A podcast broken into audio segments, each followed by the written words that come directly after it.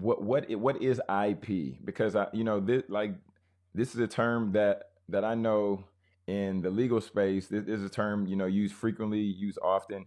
Uh, but you know, for, for our student athletes out there, they, they might not be exactly familiar um, with. And I'm I'm also using just to get a refresher for me. Uh, if if you were to break down or, or simplify the, the term IP, yeah. like what, what what what does that mean? So IP means intellectual property, and it's basically everything that's you know er, it's not everything but it, it's basically intangible assets that are extremely valuable. In fact ip assets are the most valuable thing that a business or an individual could ever own. Uh, when you look at most businesses their ip is worth far more than anything else in their business to a degree of between you know 50 to 70 percent. So if you look at the app the apple itself their brand is worth you know probably 30 to 40% of the worth of their business. That means their trademark portfolio. And then their patents, their, their technology is worth, you know, most of the rest of it. Of course, you have people, you have um, equipment and factories and, and flows and things like that. Those are all really valuable, important to run a business, but they don't come anywhere near the value of IP. And in fact, it's not just for big companies, it's for everyone their individual, you know, whether you're an individual, whether you are a small business, IP is going to be broken down into four, I would say, main sectors that people should be concerned about.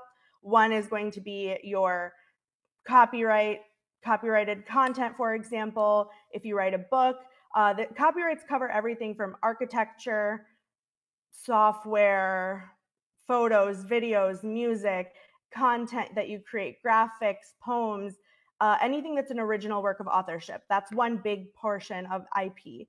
The second one is trademarks. This is going to be anything that is about your brand. So when it comes down to uh, your name, your logo, your slogan, but also things like colors, designs, shapes, smells, anything that the public associates with your goods and services is a trademark of your brand. Tra- trademark, they're identifying the source of goods and services. So that is all protected, you know, via trademark law. And then patents protect inventions. This is going to be more, you know, people invent a tool, a chemical formula, things like that. That's going to be covered by patent law. And then the last one is actually trade secrets, um, which this is anything of value that you've taken steps to keep a secret and um, that would cause you, you know, harm if if if, uh, if it got out. So Another one that I really want to talk about, though, because we're talking to athletes, is that name, image, likeness.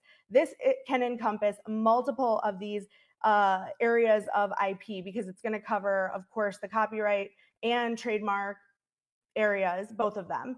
And also, there's a right to publicity. So, that is also a very important component. I would almost call it a fifth sector of the, a type of IP, even though it encompasses a couple of other ones. So that's a breakdown of what IP is.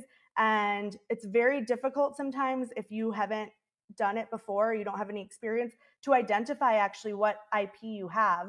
And student athletes, they probably have a lot of it that they're not really protecting and leveraging because at the end of the day it's not just about saying you have xyz patents and trademarks and copyrights it's actually about saying oh yes i have xyz patents copyrights trademarks and this is why you know i need to negotiate this deal and get more for it or this is why you're not allowed to do that with my name. So there's a lot of ways it needs to be leveraged protected monitored and you know all of that is for the individual who owns or the business that owns that ip's benefit.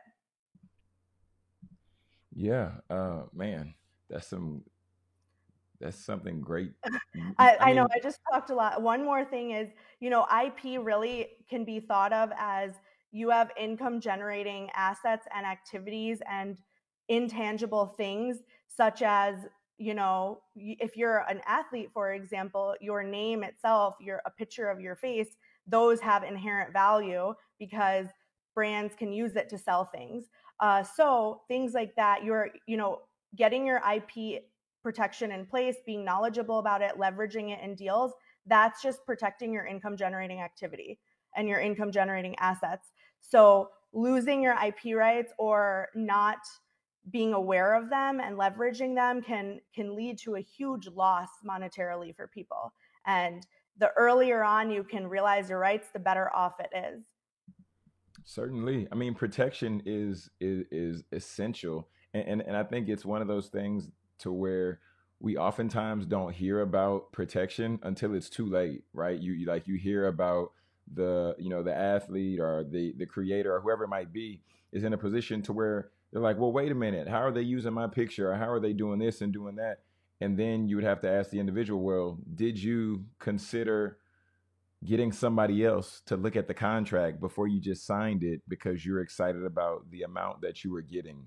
Did you understand that the contract you signed also had a non-compete clause in it to where it lets you know that you know you can only work with this person and you can't work with other entities that may have a similar product or whatever it might be. So I think that's one of the things that re- it, it, really it really hurts me. Anna, it hurts me to hmm. see uh, a, a, lot of times individuals who don't have the protection or you know or, or, or didn't get that didn't get that legal legal insight. So if, if if somebody is saying I don't have an attorney in place or I, I don't have any legal insight, right? Where, where, would you say that, that somebody should start in terms of like identifying the right fit or the right attorney um, for, for them just to navigate through this space? Yeah. So I think the first thing is understanding um, exactly what rights you have. I think that's a very important component. So, you know, an athlete is going to have different types of IP rights than a engineer or, uh, you know, a tech CEO that owns a company. So, for, you know, a an athlete, a student athlete, they you really want to work with someone and this goes for everyone. Every type of business, everyone who's ever looking for a lawyer, actually in any field. Um, if you are doing anything transactional, which means something that has to do with money and paperwork, basically you really need to find an attorney that understands your business. That is the most important component whatsoever. If you are, you know, a student athlete and you are about to go do TikTok brand deals with some sports companies, you cannot be going to an attorney that doesn't even know the difference between TikTok and Twitter. They have no idea what protections you need, how to leverage it, how much things are valued. So you really need to under, you know, they need to understand your revenue streams, your business, how you're making money, what are the risks involved with that.